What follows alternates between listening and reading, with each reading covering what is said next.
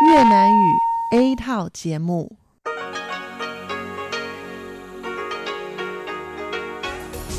Đây là Đài Phát thanh Quốc tế Đài Loan RTI.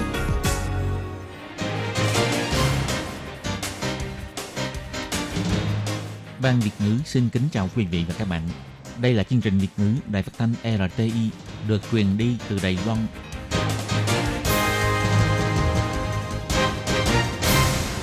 Nhi xin chào các bạn. Các bạn thân mến, các bạn đang đón nghe chương trình của Ban Việt ngữ Đài Tiếng Nói RTI được truyền thanh từ Lài Loan.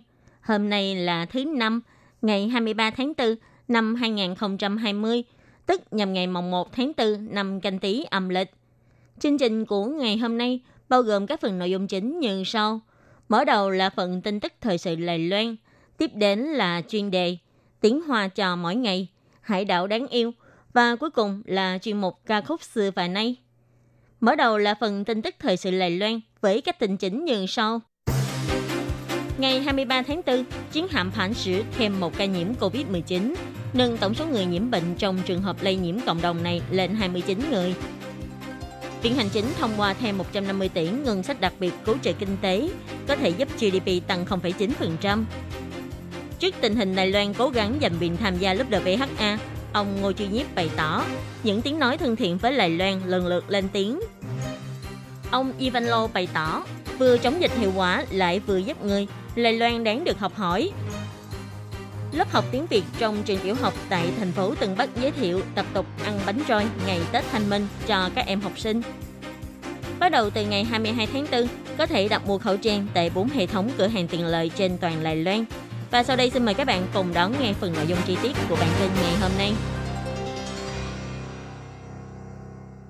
Hôm nay, ngày 23 tháng 4, Trung tâm Chỉ đạo Phòng chống dịch bệnh Trung ương tuyên bố, ngày 29 tháng 4 vốn là ngày hết hạn của lệnh hạn chế các chuyến bay thẳng của hai bờ eo biển. Và ngày 30 tháng 4 là ngày hết hạn của lệnh cấm hoàn toàn du khách nước ngoài quá cảnh tại Đài Loan. Này sẽ tiếp tục kéo dài thời gian thực hiện của hai lệnh cấm này. Sẽ tùy vào tình hình dịch bệnh sau này mới quyết định thời gian giải trừ lệnh cấm. Trước tình hình dịch viêm phổi COVID-19 đang lan rộng trên toàn cầu, ngoại trừ khu vực châu Âu và Mỹ vẫn còn đang trong thời kỳ cao trào của dịch bệnh, khu vực Trung và Nam Mỹ cùng các quốc gia Đông Nam Á, Nam Á xung quanh Đài Loan cũng đang có xu thế dịch bệnh gia tăng. Để đảm bảo sự an toàn phòng dịch của Đài Loan, Trung tâm chỉ đạo quyết định sẽ tiếp tục duy trì hai lệnh cấm này. Hôm nay, ngày 23 tháng 4, Trung tâm chỉ đạo phòng chống dịch bệnh Trung ương công bố Lai Loan có thêm một ca nhiễm COVID-19. Ca nhiễm này cũng đến từ trường hợp lây nhiễm tập thể của đội hạm Tuân Mu, cũng là binh sĩ trên chiến hạm Phản Sử. Hiện nay, toàn Đài Loan có tổng cộng là 427 bệnh nhân đã nhiễm bệnh viêm phổi COVID-19. Theo ông Trần Thời Trung, Bộ trưởng Bộ Y tế Phúc Lợi kiêm chỉ huy trưởng của Trung tâm Chỉ đạo Phòng chống dịch bệnh Trung ương bày tỏ, ca lây nhiễm này là một nam binh sĩ trên 20 tuổi tại chuyến hạm Phản Sử thuộc hạm đội Tuân Mu. Bệnh nhân này được đưa đến trạm kiểm dịch tập trung cách ly vào ngày 18 tháng 4 và xét nghiệm lần một âm tính. Đến ngày 19 tháng 4, người này lần lượt xuất hiện các triệu chứng như là ngứa và đau họng, ho, vân vân. Ngày 21 tháng 4 xét nghiệm lại, hôm nay đã xác nhận đã nhiễm bệnh. Trung tâm chỉ đạo bày tỏ, trường hợp lây nhiễm cộng đồng trên hạm đội Tuân Mua này đến nay đã có 29 ca xác nhận nhiễm bệnh. Các đơn vị y tế này đã nắm được có tất cả là 1.237 người đã tiếp xúc, trong đó có 509 người bị liệt vào đối tượng cách ly, 728 người thuộc đối tượng tự chủ quản lý sức khỏe. Trung tâm chỉ đạo cũng bày tỏ, hiện tại toàn Đài Loan có tất cả là 427 ca nhiễm, có 340 ca lây nhiễm từ nước ngoài và 55 ca lây nhiễm trong nước, 29 ca lây nhiễm trên hạm đội Tuân Mu. Đến nay có tất cả là 6 người đã tử vong, 253 người đã được giải trừ cách ly. Những người còn lại vẫn đang bị cách ly để tiếp tục điều trị.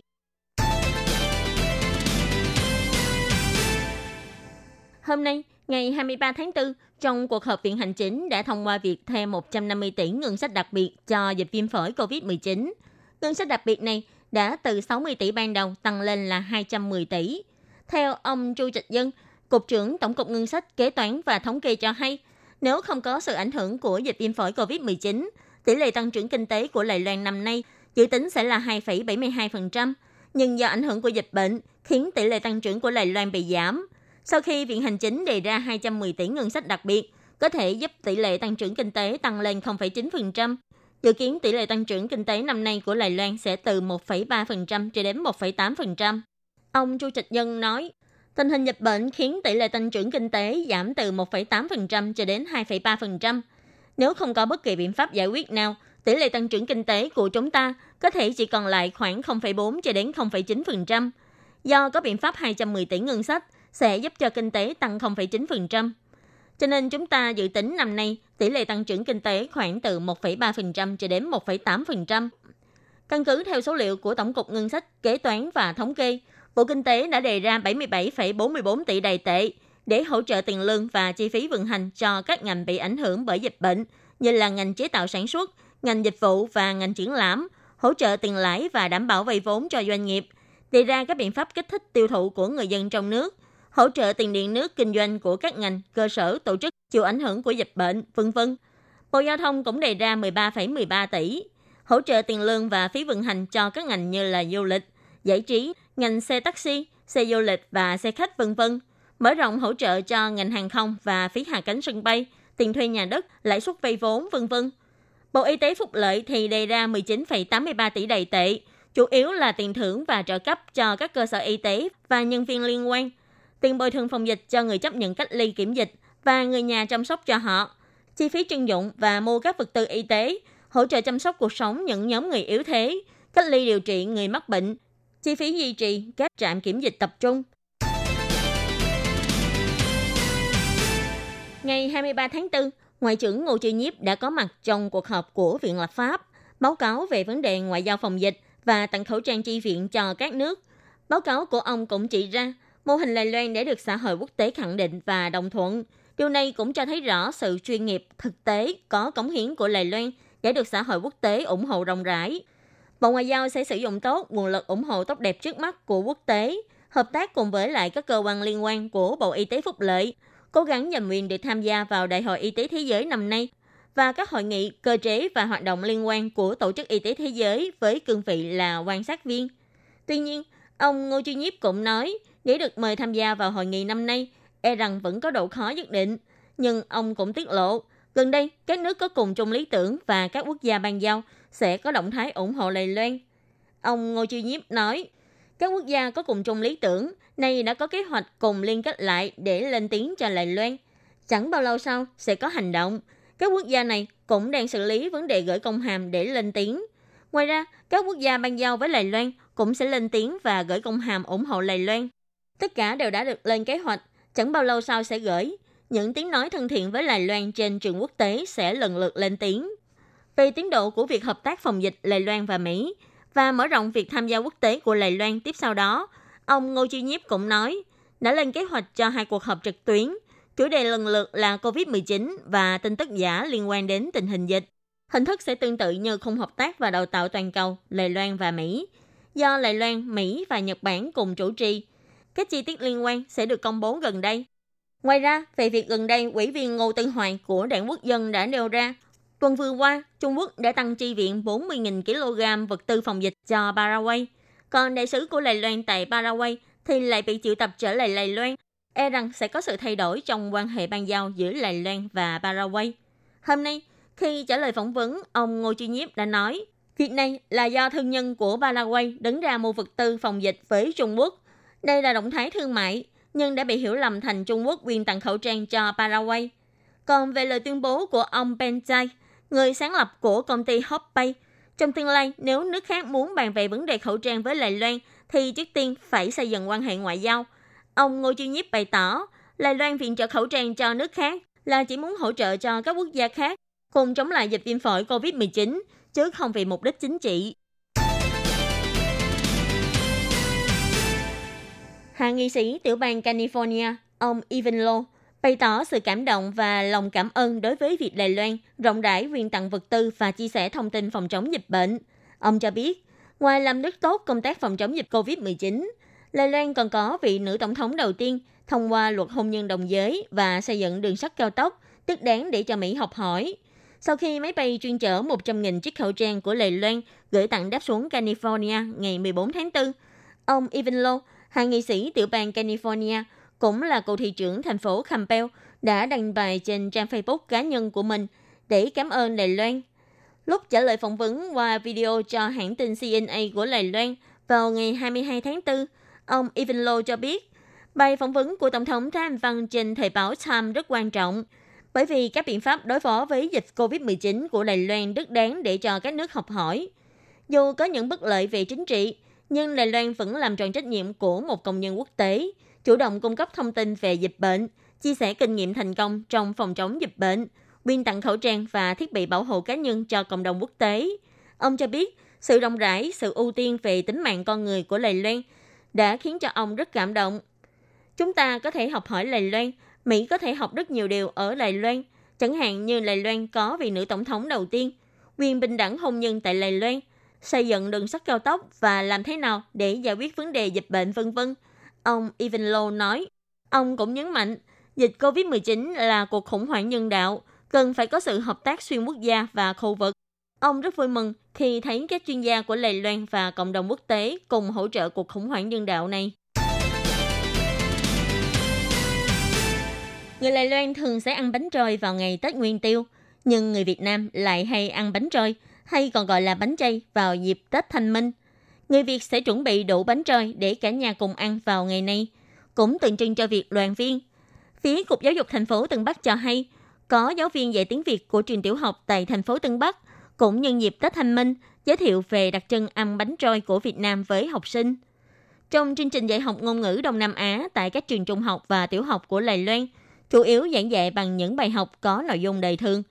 Theo bà Ngô Nghi Trân, trưởng phòng Cục Giáo dục thành phố Tân Bắc cho hay, gần đây vừa đến dịp Tết Thanh Minh, cô giáo tiếng Việt Vũ Thị Phương Hằng của trường tiểu học Hân Phúc tại thành phố này đã đặc biệt chuẩn bị món bánh trôi của Việt Nam cho học sinh nếm thử.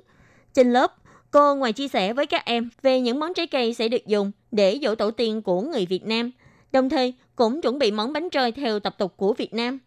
Bà Ngô Nghi Trân nói, nhất là cho các em học sinh biết, thực ra Việt Nam cũng có Tết Thanh Minh, chỉ là ở Việt Nam Tết Thanh Minh không được nghỉ lễ, mọi người vẫn đi tảo mộ tổ tiên, cũng sẽ chuẩn bị món bánh trôi với viên bánh rất to.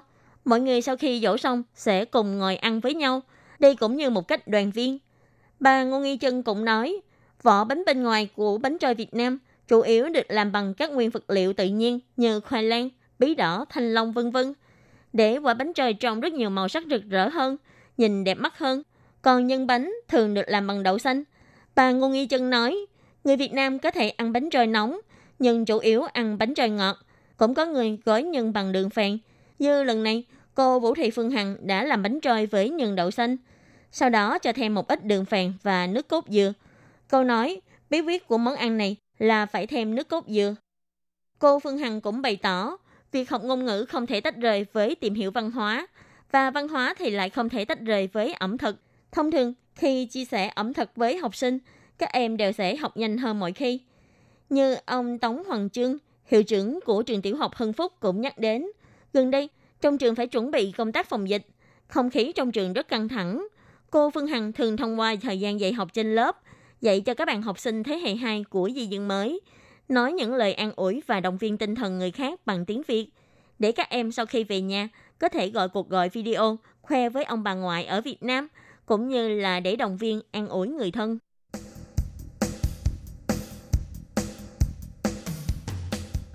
Xin chào các bạn, tôi là bác sĩ Lý Bá Trưng, Giám đốc Sở Bảo hiểm Y tế. Biện pháp mua khẩu trang qua đăng ký tên thật phiên bản 3.0 chính thức được thực hiện ngày 22 tháng 4. Người dân mang thẻ bảo hiểm đến cửa hàng tiện lợi là có thể đăng ký đặt mua khẩu trang, có thể lập tức thanh toán bằng tiền mặt, vừa nhanh chóng vừa tiện lợi. Đặt mua khẩu trang tại cửa hàng tiện lợi theo 5 bước.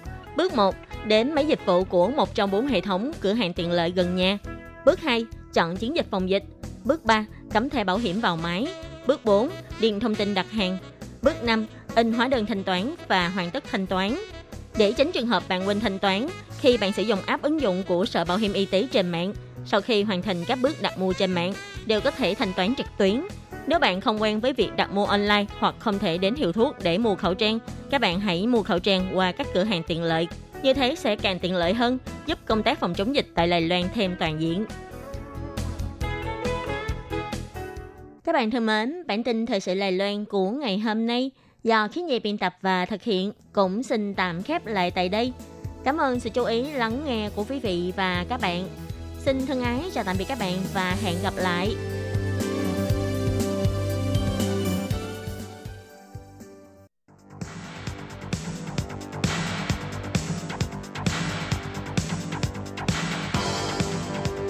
Đây là đài phát thanh quốc tế Đài Loan RTI truyền thanh từ Đài Loan.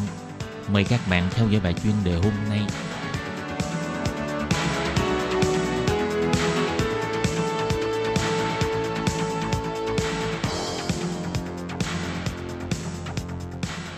Tường Vi xin chào quý vị và các bạn.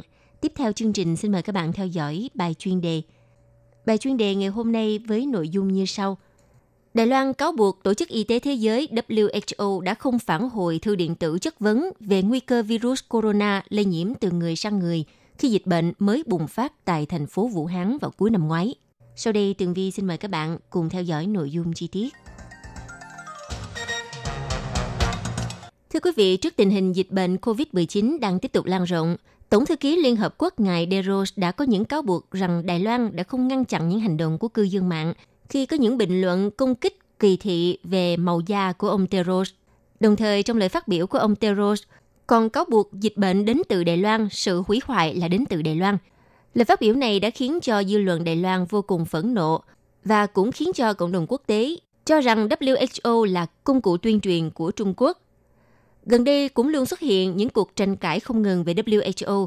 Quỹ kỷ niệm những người bị hại từ chủ nghĩa cộng sản do Quốc hội Mỹ nhận ủy thác thành lập – đã công bố một bản báo cáo sơ bộ, chỉ trích ngay từ ban đầu Trung Quốc đã che giấu không thông báo tình hình dịch bệnh, lường gạt thế giới. Tổ chức WHO dường như là vâng lời một cách mù quáng và tự biến mình trở thành công cụ tuyên truyền cho Trung Quốc. Mỹ chủ trương nên đình chỉ tư cách hội viên của Trung Quốc tại WHO. WHO cũng nên lập tức tiếp nhận điều tra và cải cách. Đồng thời, phía Mỹ cũng nỗ lực để Đài Loan tham dự vào WHO trở thành một lực lượng đấu tranh chống Trung Quốc. Hiện nay thì không chỉ có Mỹ phẫn nộ, giới truyền thông Đức cũng chỉ trích WHO trở thành công cụ truyền thông của Trung Quốc, kêu gọi các nước dân chủ đoàn kết gây áp lực để ông Tero từ chức. Ngoài ra, cộng đồng mạng cũng phát động phong trào liên danh ký tên trên toàn cầu, yêu cầu ông Tero từ chức. Hiện có gần một triệu người tham gia. Khi đạt đến con số này thì sẽ gửi đơn thỉnh nguyện lên Liên Hợp Quốc.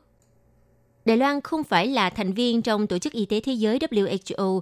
Việc Đài Loan không thể gia nhập tổ chức cũng một phần do phản đối từ Trung Quốc. Chính phủ Bắc Kinh duy trì chính sách đối ngoại một Trung Quốc và xem Đài Loan là một tỉnh trực thuộc và không có tư cách thành viên trong mọi tổ chức quốc tế. Hiện chính quyền Đài Loan cho rằng chính sách này khiến họ không thể kịp thời tiếp cận những thông tin quan trọng để phòng chống dịch COVID-19. Phía Đài Loan cũng cáo buộc WHO đã làm ngơ trước các nỗ lực liên lạc của họ khi dịch bệnh mới bùng phát. Hồi tháng 3 vừa qua, Đài Loan tiết lộ không nhận được phản hồi từ WHO sau khi đã gửi đề nghị chia sẻ thông tin vào ngày 31 tháng 12 năm 2019. Nội dung trao đổi có liên quan tới dịch hô hấp bùng phát ở thành phố Vũ Hán, Trung Quốc và liệu virus có khả năng lây nhiễm từ người sang người. WHO sau đó phản bác tuyên bố của Đài Loan, khẳng định thư điện tử nói trên không đề cập đến vấn đề lây nhiễm từ người sang người. Người đứng đầu cơ quan y tế Đài Loan cũng là trưởng chỉ huy Trung tâm Chỉ huy Phòng chống dịch bệnh Trung ương ông Trần Thời Trung, vào ngày 11 tháng 4 tiếp tục cung cấp một trích dẫn trong thư điện tử nói trên. Đoạn trao đổi được viết bằng tiếng Anh. Thông tin thời sự hôm nay cho thấy có ít nhất 7 ca bệnh viêm phổi bất thường được ghi nhận tại Vũ Hán, Trung Quốc. Cơ quan y tế của Trung Quốc trả lời truyền thông những ca bệnh này không phải SARS, nhưng mẫu bệnh phẩm đang được kiểm tra và những ca bệnh đang được cách ly để điều trị. Tôi sẽ rất cảm kích nếu các bạn có thông tin liên quan có thể chia sẻ với chúng tôi. Về phía tổ chức WHO thì nhấn mạnh, chúng tôi chỉ nhận mỗi thư điện tử đó và nó không đề cập gì đến lây nhiễm từ người sang người, nhưng họ không phản hồi chúng tôi. Trong khi đó thì ông Trần Thời Trung khẳng định, mọi chuyên gia y tế đều hiểu bệnh lý như thế nào mới đòi hỏi biện pháp cách ly người bệnh. Ông đã chỉ trích WHO bắt bẻ câu chữ để không trả lời thẳng. Ông nói, nếu điều trị cách ly không phải là dấu hiệu báo động thì phải đến mức nào nữa? Rồi cho tới ngày 20 tháng 1 thì Trung Quốc mới công khai thừa nhận virus corona chủng mới có khả năng lây nhiễm từ người sang người. Trước đó 8 ngày thì WHO khẳng định không có bằng chứng nào đủ thuyết phục về nguy cơ lây nhiễm như vậy. Nhưng chính quyền Đài Loan đã sớm nghi ngờ những tuyên bố từ phía Bắc Kinh về mức độ lây nhiễm của dịch bệnh ở Vũ Hán. Nên từ ngày 31 tháng 12 năm 2019, Đài Loan đã bắt đầu kiểm tra y tế mọi cá nhân khi nhập cảnh Đài Loan. Chính quyền Đài Loan cũng khởi động trung tâm ứng phó khẩn cấp từ ngày 2 tháng 1, hơn 2 tuần trước khi Trung Quốc thừa nhận virus có thể lây từ người sang người.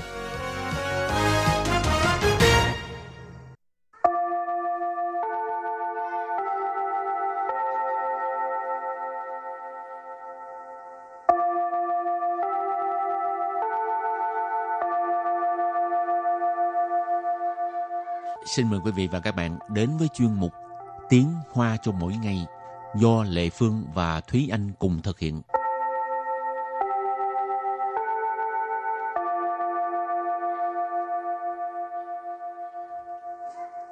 Thúy Anh và Lệ Phương xin kính chào quý vị và các bạn. Chào mừng các bạn cùng đến với chuyên mục Tiếng Hoa chào mỗi ngày ngày hôm nay.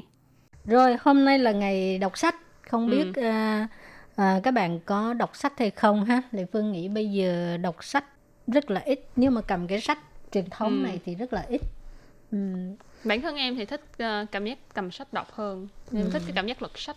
ừm, bây giờ mà ngồi ờ, xe buýt này nọ có đọc không? Có. Ừm, Rồi nhìn xung quanh có ai giống như em không? Cũng có, em cảm thấy là hiện tại thật ra ờ, ở Đài Bắc ấy, em đi xe buýt thì thấy vẫn có rất là nhiều bạn mà có người lớn tuổi mà có thanh niên, có thiếu niên. Thiếu niên thì thường Ừ. đa số là ờ, các em ấy sẽ đọc là sách ờ, sách có liên quan tới môn học chẳng hạn như mấy em ấy sẽ ờ, ôn Đang tập học bài. ừ, học bài Ừm. Ờ, ôn tiếng Anh hay là ôn toán vân vân rồi ờ, thanh niên á, thì sẽ đọc những cái sách mà tâm lý xã hội vân vân thì cái này không phải là tại vì em nhiều chuyện đi nhìn xem người ta đọc sách gì mà là nhiều khi là người ta đứng ngay trước mặt mình hoặc là người ta ngồi thì mình mình đứng vừa hay mình có thể thấy được thì ờ, người lớn tuổi thì em từng gặp qua đa số là người lớn tuổi thì đọc những cái sách mà có một số là đọc kinh Phật nè rồi có một số Ừ. thì là họ sẽ đọc ờ, những cái sách giống như là nói về ờ, ờ, đạo lý luân thường rồi những cái sách xã hội vân vân Cái này là ru ngủ Lệ Phương này. Rồi hôm nay mình à, học về những câu có Ừ. liên quan tới ngày đọc sách. Ha? ừ Trước tiên thì mình học về cái từ là ngày đọc sách thế giới ha. Mình dịch là ngày đọc sách với là bản quyền thế Ừ. giới. À, thì tiếng Hoa gọi là 世界阅读日， Sư界阅读日.阅读là đọc sách. Sư界là thế giới. Còn cái ngày mình nhớ là đặt đằng sau hết. Mỗi lần cái ngày lễ gì ha, nó đều nằm ở đằng cuối câu. ừ Rư là ngày. Ha. Sư界阅读日. rồi câu đầu tiên đó là câu 阅读开启世界之门。阅读开启世界 之门。 Yue tú khai chỉ世界之门. Câu này có nghĩa là à, đọc sách mở ra cánh cửa đi đến thế giới. Ừ. Yue tú nãy chị Lệ Phương có nói rồi ha. Yue tú là đọc đọc sách. Khai chỉ là mở ra, giống như nó giống như là tà khai vậy các bạn.世界là thế giới, mệnh là cái cửa. Chữ chứ ở đây nó là à, của một cái gì đó cho nên世界之门 nghĩa là cánh cửa của thế giới cho nên đọc sách sẽ mở ra cánh cửa đi đến thế giới Ừ. Câu thứ hai đó là 书本开启美妙的人生。书本开启美妙的人生。 书本khai chỉ mỹ妙的人生. Câu này có nghĩa là à, sách là mở ra một cái à, thế giới tuyệt diệu. ha. À, bình tức là cái này. Sách ha, sách. Khai chỉ hồi nãy ờ, thì anh có giải thích ha. Mở mềm mèo mềm mèo là tuyệt diệu. Ừ. rồi hậu 人生 là đời sống của con người ha cuộc sống con người. Cho nên cái câu thì uh, lệ phương xin dịch là uh, sách là mở ra một cái thế giới tuyệt diệu. Ừ, là mở ra một cái cuộc đời tươi đẹp. Ừ. ừ. rồi câu kế tiếp câu thứ ba. 阅读是居家防疫的良方。阅读是居家防疫的良方。 阅读是居家防疫的良方 câu này rất là hợp thời rất là thích thích hợp với cái thời điểm hiện tại tại vì bây giờ à, mọi người đều đang phòng dịch đều phải ở Sự- nhà sự ha. cho nên à, đều Ở- ở, nhà hả mình đâu ở nhà đâu đa số nếu như mà không phải vì công việc hay là vì à, những cái lý do bất khả kháng nào đó thì đa số mọi người đều đang ở nhà để mà ừ. tránh dịch cho nên à, Yue tủ sư truy gia phản gì từ lặng phán Câu này có nghĩa là đọc sách là một cái liều thuốc bổ cho phòng dịch tại nhà. Ừ. ừ. Ở đây thì Yue tủ là nãy mình có nói ha, đọc sách. Rồi truy gia là ý là như ở nhà. Ừ. Phản gì thì là phòng dịch. Lặng phán liãng phăng ý chỉ là một cái liều thuốc, Liều ờ, thuốc bổ. hoặc là liều thuốc ờ, có hiệu quả cho nên ờ, mình dịch câu này là ờ, đọc sách là liều thuốc bổ cho phòng dịch tại nhà Ừ. rồi câu thứ tư 书增加我们的知识，书增加我们的知识。 Su增加我们的知识 có nghĩa là sách là à, tăng thêm cái à, kiến thức cho chúng ta ha. Su tức là su bệnh là sách增加 là là tăng thêm gia tăng ha. 我们 ở đây là chúng ta ha chứ không phải chúng tôi ờ,知识 là kiến thức ha. 我们的知识 tức là kiến thức cho chúng ta tại cả câu này là nói à, sách tăng thêm kiến thức cho chúng ta Rồi câu kế tiếp là 翻开书籍，打开世界。 翻开书籍，打开世界。 Phan khai书籍, tả khai世界. Câu này có nghĩa là mở ra trang sách, là mở ra thế giới. Phan khai là cái hành động à, mở ra.书chỉ,书chỉ ý chỉ là sách. Rồi tà khai là cũng là mở ra.世界này mình có nói là thế giới, cho nên phan khai书chỉ, tà khai世界nghĩa là mở ra trang sách, là mở ra thế giới. ừ, câu tiếp theo ha 多看好书是到达成功的捷径。多看好书是到达成功的捷径。 多看好书是到达成功的捷径.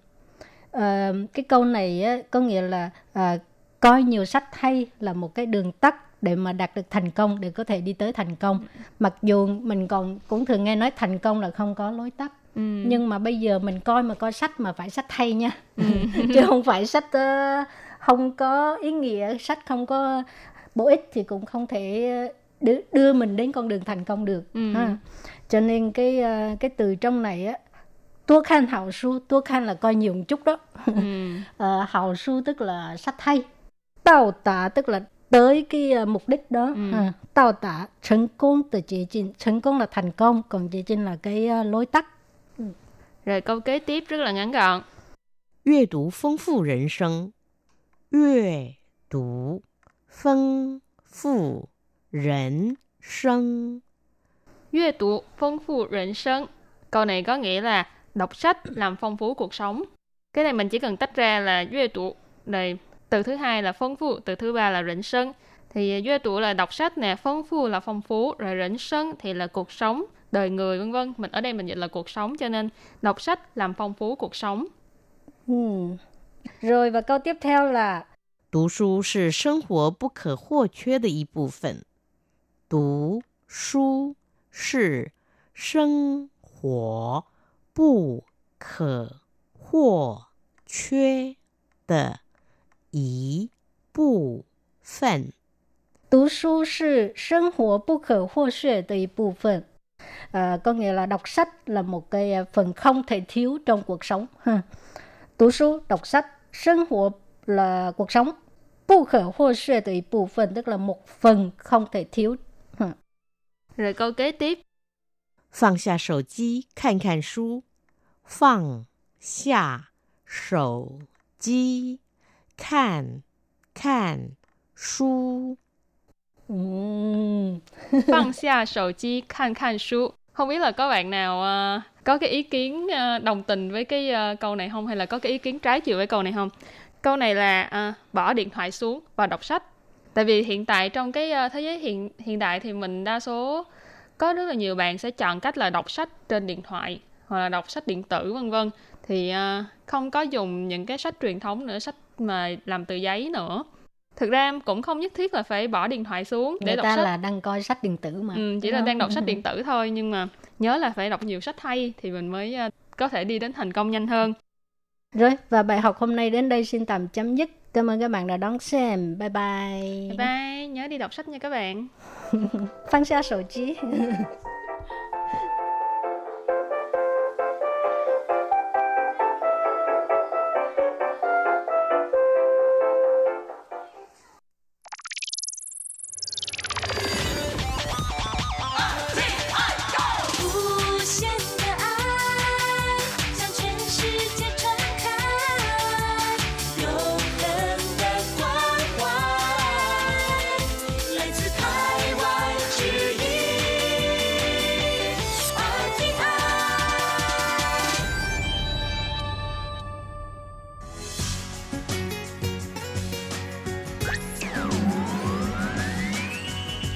đang đón nghe chương trình Việt ngữ Đài RTI truyền thanh từ Đài Loan.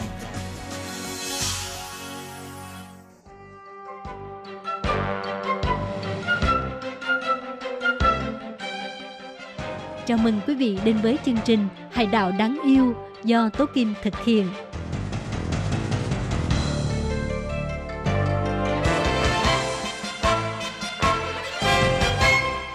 Hello, Kim xin kính chào các bạn. Hoan nghênh các bạn đã đến với chương mục Hải đảo đáng yêu ngày hôm nay. Các bạn thân mến, trong chương mục hôm nay, tôi Kim xin giới thiệu với các bạn về Tân Trúc, Xin Chủ. Và sau đây tôi Kim xin mời các bạn cùng đón nghe chương mục Hải đảo đáng yêu ngày hôm nay nhé.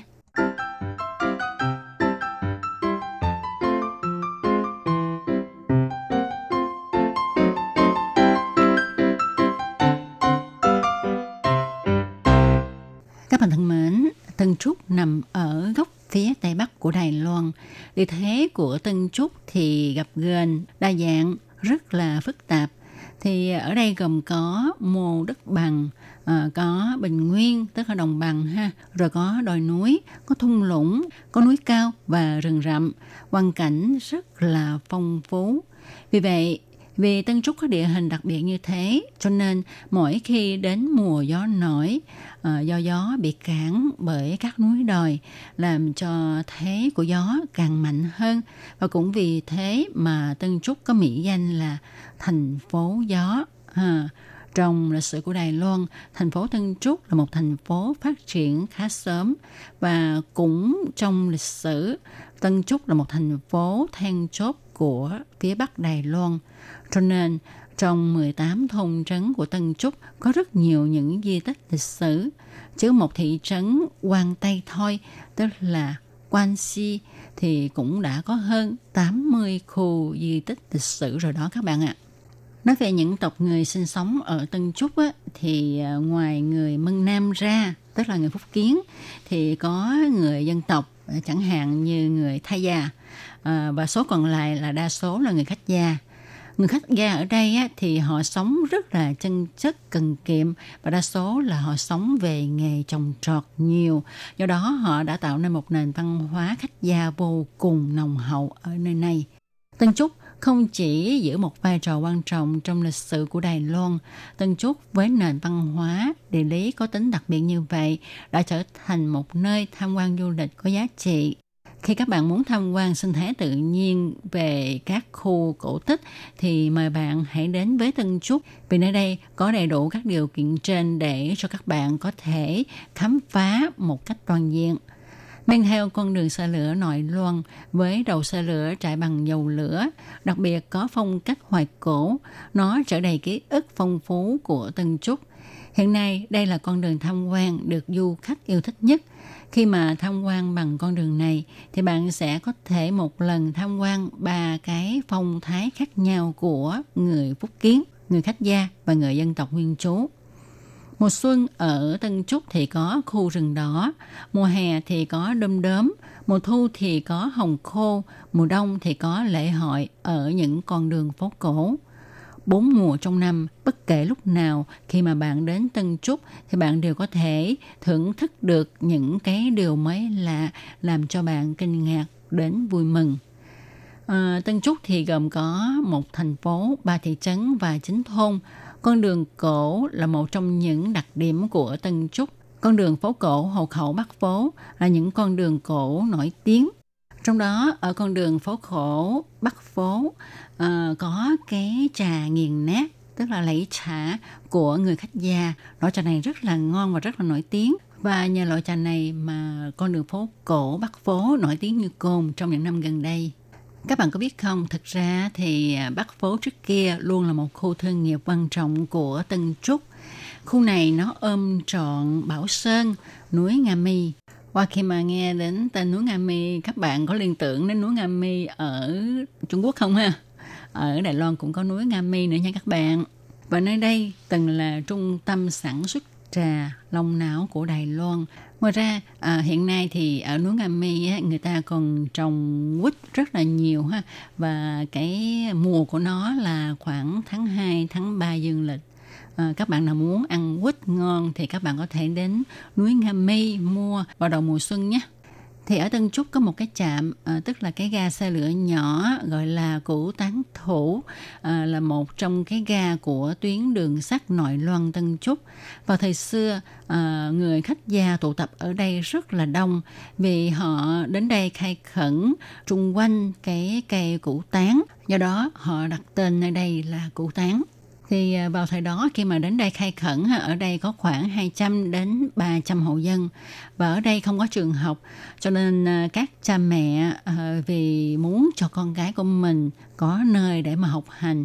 Do đó người dân nơi đây mới bàn bạc với nhau là thôi mình cùng góp công góp sức xây một cái học đường cho con trẻ học nha.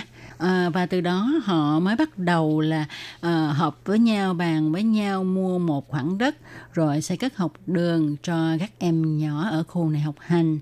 À, lúc đó thì người có của thì góp của người không có của thì góp công góp sức. Và như vậy họ đã vô tư cùng nhau góp sức xây dựng nên học đường ở đây.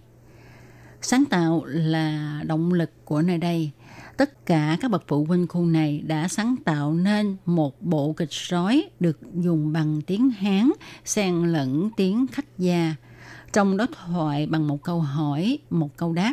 Điều này giúp cho người không am hiểu tiếng khách gia cũng dần dần hiểu ra tình tiết của vở kịch rối và dân gia họ học biết tiếng khách gia.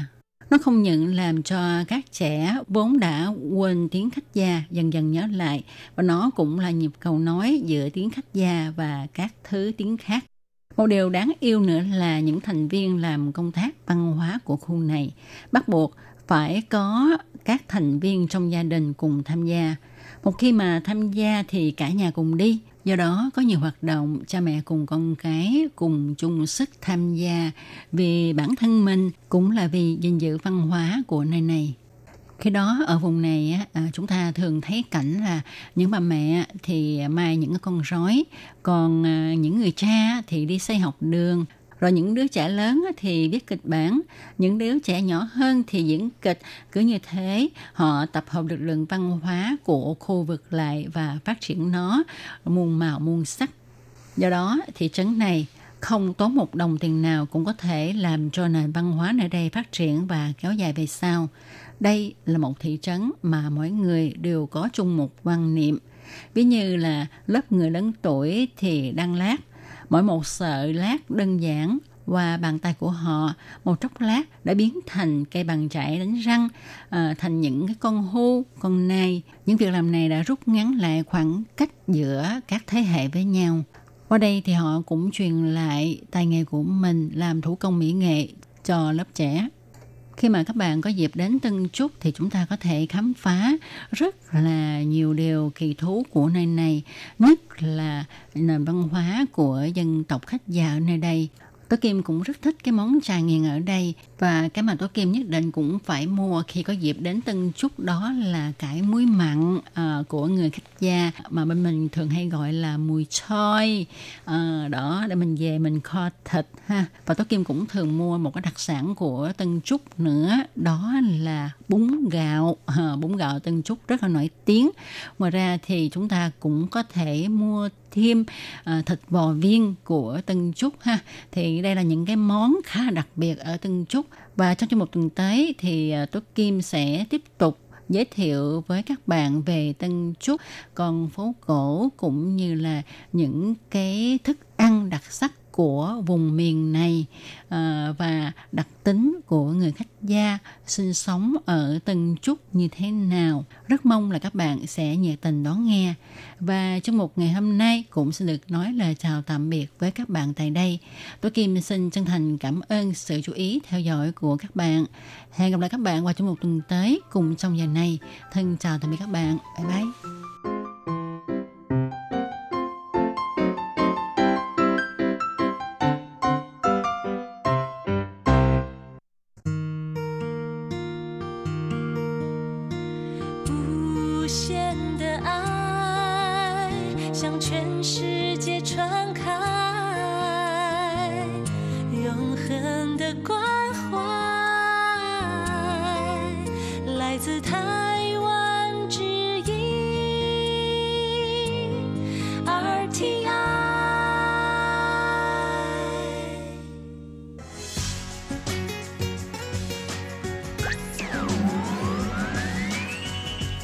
Đang đón nghe chương trình Việt ngữ Đài RTI truyền thanh từ Đài Loan.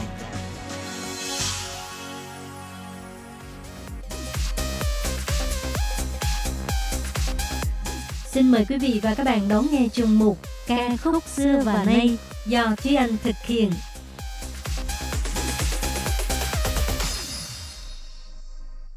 Thúy Anh xin kính chào quý vị và các bạn. Chào mừng các bạn cùng đến với chuyên mục ca khúc xưa và nay của tuần này. Các bạn thân mến, hôm nay đã là tập thứ ba với chủ đề là nhạc phim thần tượng Đài Loan. Và những bộ phim được giới thiệu trong tập này phải nói là đã tạo nên sóng gió ở Đài Loan và khắp thị trường châu Á. Thậm chí là đã xuất hiện những phiên bản làm lại hoặc phiên bản của các nước khác. Chúng ta hãy cùng tìm lại ký ức với ba bộ phim đình đám của giai đoạn 2005-2006 này nhé. Bộ phim đầu tiên không ai khác chính là bộ phim Hoàng tử ếch, Quảng tử Biện Chinh Hoa. Đây là bộ phim đưa tên tuổi của Minh Đạo và Trần Kiều Ân vùng vụt bay lên cao. Phim có tổng cộng 20 tập, được sản xuất bởi đài truyền hình Tam Lập và được phát sóng lần đầu tiên vào năm 2005. Các diễn viên chính trong phim bao gồm là Minh Đạo, Trần Kiều Ân, Vương Thiệu Vĩ, Triệu Hồng Kiều, Huỳnh Ngọc Vinh, vân vân. Tập 7 được phát sóng vào ngày 17 tháng 7 năm 2005, đã phá vỡ kỷ lục rating của Vườn Sâu Băng Lập nên trước đó và giữ kỷ lục cho đến tận năm 2008 trước khi bị phim Định mệnh anh yêu em phá vỡ. Câu chuyện của phim Hoàng tử ếch chủ yếu là xoay quanh về người đứng đầu tập đoàn khách sạn lớn nhất châu Á, Đơn Quân Hạo. Với phong thái chững chạc, uy nghiêm, lạnh lùng, năng lực làm việc xuất chúng, bên cạnh là những trợ thủ đắc lực và phía sau là một vị hôn thê luôn yêu thương và lo lắng cho anh. Đơn Quân Hạo, nhân vật nam chính do mình đạo thủ vai, có thể nói là bạch mã hoàng tử hoàn hảo trong lòng mọi người.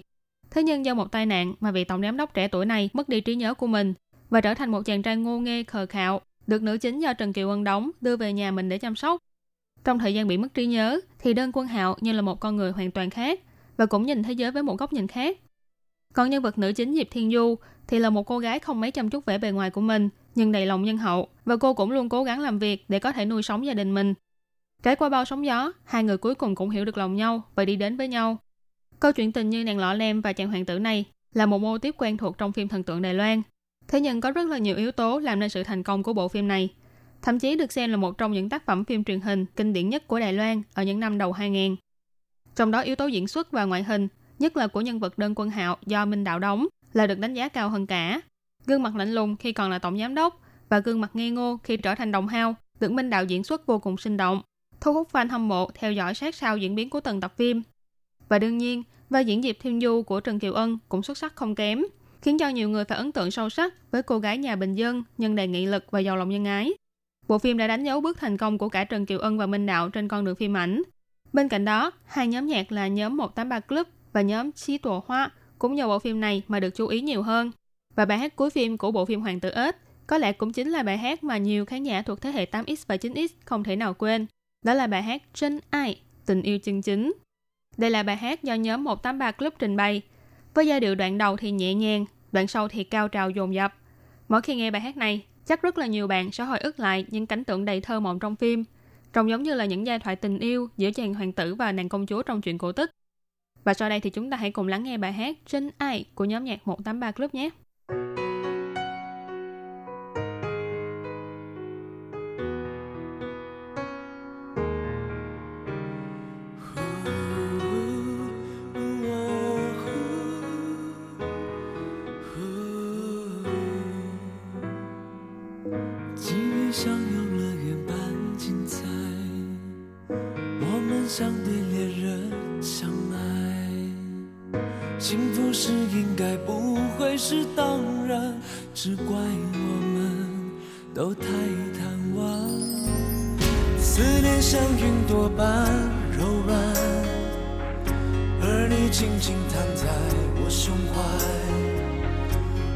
是任性透视的小孩，紧紧抱着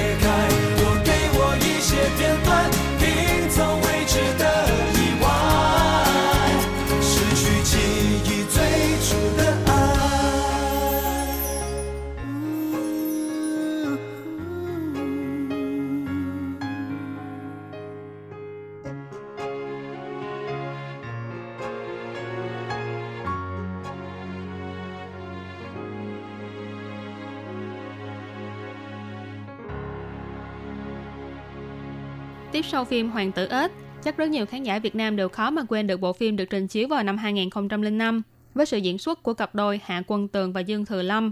Bộ phim mang tên Định Mệnh, tên tiếng Hoa là Ơ Mùa Dài Sinh Biên, nghĩa là ác ma ở bên cạnh. Đây là một bộ phim được chuyển thể từ truyện tranh của Nhật Bản, kể về chuyện tình giữa chàng trai nhà giàu trông có hơi lưu manh tên là Giang Mảnh và cô nàng đáng yêu ngốc nghếch Tề Duyệt. Giang Mảnh cậy thế là con của giám đốc nhà trường, cho nên thường xuyên bắt nạt và đối xử lạnh lùng với người khác. Còn Tề Duyệt thì là một cô gái khờ khạo, thầm thương trộm nhớ đội trưởng đội bóng rổ của trường là Thượng Nguyên Y. Nhưng trước khi cô kịp bày tỏ lòng mình, thì Tề Duyệt đã gặp phải ác ma của đời, đó là Giang Mảnh. Anh chàng bắt cô phải làm thay bài tập, viết báo cáo, chạy chân say vặt cho mình. Thế nhưng giữa hai người cũng dần dần nảy sinh tình cảm mà không ai lường trước được. Cho đến cuối cùng, khi đã hiểu được lòng nhau, thì hai người cũng khiến cho khán giả khó quên khi cố gắng che giấu tình cảm của mình để bảo vệ hạnh phúc của cha mẹ. Định mệnh cũng chính là tác phẩm làm nên tên tuổi của hai diễn viên Dương Thừa Lâm và Hạ Quân Tường. Thậm chí hai người này còn được fan bình chọn là cặp đôi được yêu thích nhất trên màn ảnh và mong muốn hai người sẽ trở thành tình nhân thật sự ngoài đời. Ca khúc cuối phim là Ai Mây do ca sĩ Dương Thừa Lâm trình bày cũng là một bài hát làm mưa làm gió trong làng nhạc hoa ngữ năm đó. Chắc rất khó để có thể quên được giọng hát nhẹ nhàng như mây nhẹ lướt qua, nhưng cũng không kém phần ngọt ngào của Dương Thừa Lâm trong ca khúc này. Ai mây nghĩa là ái muội, thể hiện trạng thái lơ lửng giữa chừng, giữa tình yêu và tình bạn. Muốn tiến tới nhưng cũng không dám tiến tới, vì e sợ đối phương sẽ không đáp trả. Nhưng không tiến tới thì bản thân lại cứ dừng lại ở trạng thái như lơ lửng giữa trời, cảm thấy vô cùng phiền não. Vì có lẽ giữa bản thân mình và đối phương sẽ không thể nào có được kết cục tốt đẹp như mong muốn. Và bài hát này cũng nằm trong album cùng tên của Dương Thừa Lâm, phát hành vào năm 2005, đưa tên tuổi của cô ca sĩ trẻ này nhanh chóng phủ sóng khắp châu Á và cũng là hòn đá đầu tiên trên con đường trở thành thiên hậu làng nhạc của Đài Loan như ngày nay. Và bây giờ thì mời các bạn cùng lắng nghe bài hát Ai Mây của ca sĩ Dương Thừa Lâm.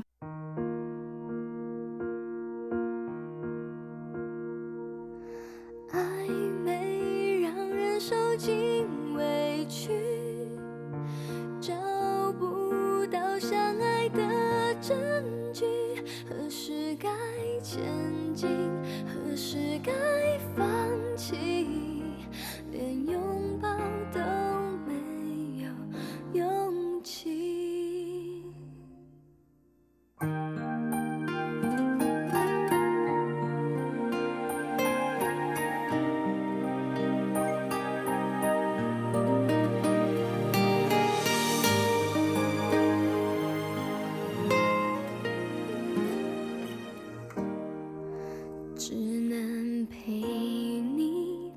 这里。毕竟有些事不可以超过了友情，还不到爱情，远方就要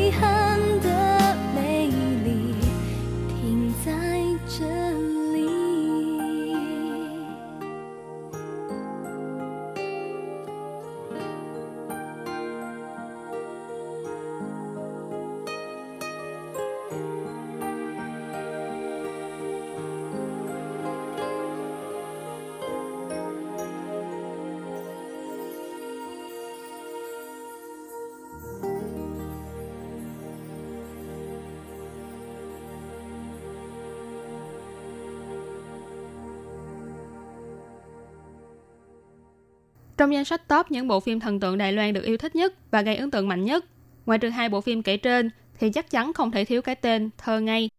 Một bộ phim khiến người ta mê mẩn về chuyện tình vô cùng đáng yêu giữa đôi đũa lệch Giang Trực Thụ và Viên Tương Cầm. Thơ Ngay, Ơ Chua Truy Trư Quận là một bộ phim được chuyển thể từ bộ truyện tranh nổi tiếng Itazuna Nakis của Nhật Bản. Nhân vật nữ chính Viên Tương Cầm đem lòng yêu chàng trai thiên tài, siêu thông minh lại siêu đẹp trai của trường là Giang Trực Thụ do Trịnh Nguyên Sướng thủ vai. Sau lần tỏ tình thất bại, vốn tưởng tuyệt đối sẽ không quan tâm gì đến kẻ vô tình mặt lạnh kia nữa. Nhưng ngờ đâu, mối duyên giữa hai người vẫn chưa kết thúc khi mà gia đình tương cầm buộc phải đến ở nhờ nhà bạn của bố, cũng chính là bố mẹ của trực thụ. Những tháng ngày chung sống dưới cùng một mái nhà với đủ những chuyện dở khóc dở cười đã dần dần khiến cho chàng trai lạnh lùng phải lòng cô nàng ngốc nghếch khi nào không hay. Đến cuối cùng, khi phải lựa chọn giữa việc kết hôn với con gái của đối tác công ty để cứu lấy sự nghiệp của bố và đuổi theo tình yêu của đời mình, thì trực thụ đã lắng nghe tiếng nói của con tim để chính thức về chung một nhà với Tương Cầm. Bộ phim này được ra mắt vào tháng 9 năm 2005. Đến năm 2007 thì tiếp tục quay tiếp phần 2 với nội dung được bắt đầu từ cuộc sống sau khi kết hôn của hai nhân vật chính. Mặc dù trước bộ phim này thì Nhật Bản cũng đã từng sản xuất phim truyền hình chuyển thể từ truyện Itazura Nakis, nhưng Thơ Ngay có thể nói là một trong những tác phẩm thành công nhất trong dòng phim thần tượng của Đài Loan, thậm chí nổi tiếng khắp cả khu vực châu Á. Lối diễn xuất có hơi khoa trương của Lâm Y Thần, ngược lại càng làm cho người ta cảm thấy đáng yêu, rất ngờ nghệch, đôi lúc bướng bỉnh, nhưng lúc nào cũng mang cá tính riêng và luôn kiên định với tình cảm của mình. Còn vào diễn gian trực thụ của Trịnh Nguyên Sướng thì cho người ta cảm giác thiên tài cũng có nhiều ưu phiền. Mặc dù thông minh, nhưng đôi lúc cũng phải đau đầu khi gặp phải những khó khăn trong cuộc sống. Bên cạnh sự nổi tiếng của thơ ngay, những bài hát trong phim cũng trở thành những ca khúc quen thuộc không kém. Với hai phần của bộ phim, một loạt những ca khúc như là Say You Love Me, Duy Tạo, Thiên Diện, Khao Jin Y Tiến Tiến, Chuyển Sư Chia Tờ Rỉnh Tô Chi Tạo, đều để lại ấn tượng sâu sắc trong lòng khán giả. Trong đó bài hát Ơ chua chu, nghĩa là trò đùa tinh nghịch, là ca khúc nổi tiếng hơn cả. Bài hát này được trình bày bởi ca sĩ người Malaysia Vương Lam Nhân, Quảng Lãnh Diên. Và bài hát này cũng sẽ khép lại chuyên mục ca khúc xưa và nay của tuần này. Cảm ơn sự chú ý lắng nghe của quý vị và các bạn. Thân ái chào tạm biệt và hẹn gặp lại các bạn trong chuyên mục của tuần sau cũng vào giờ này. Bye bye!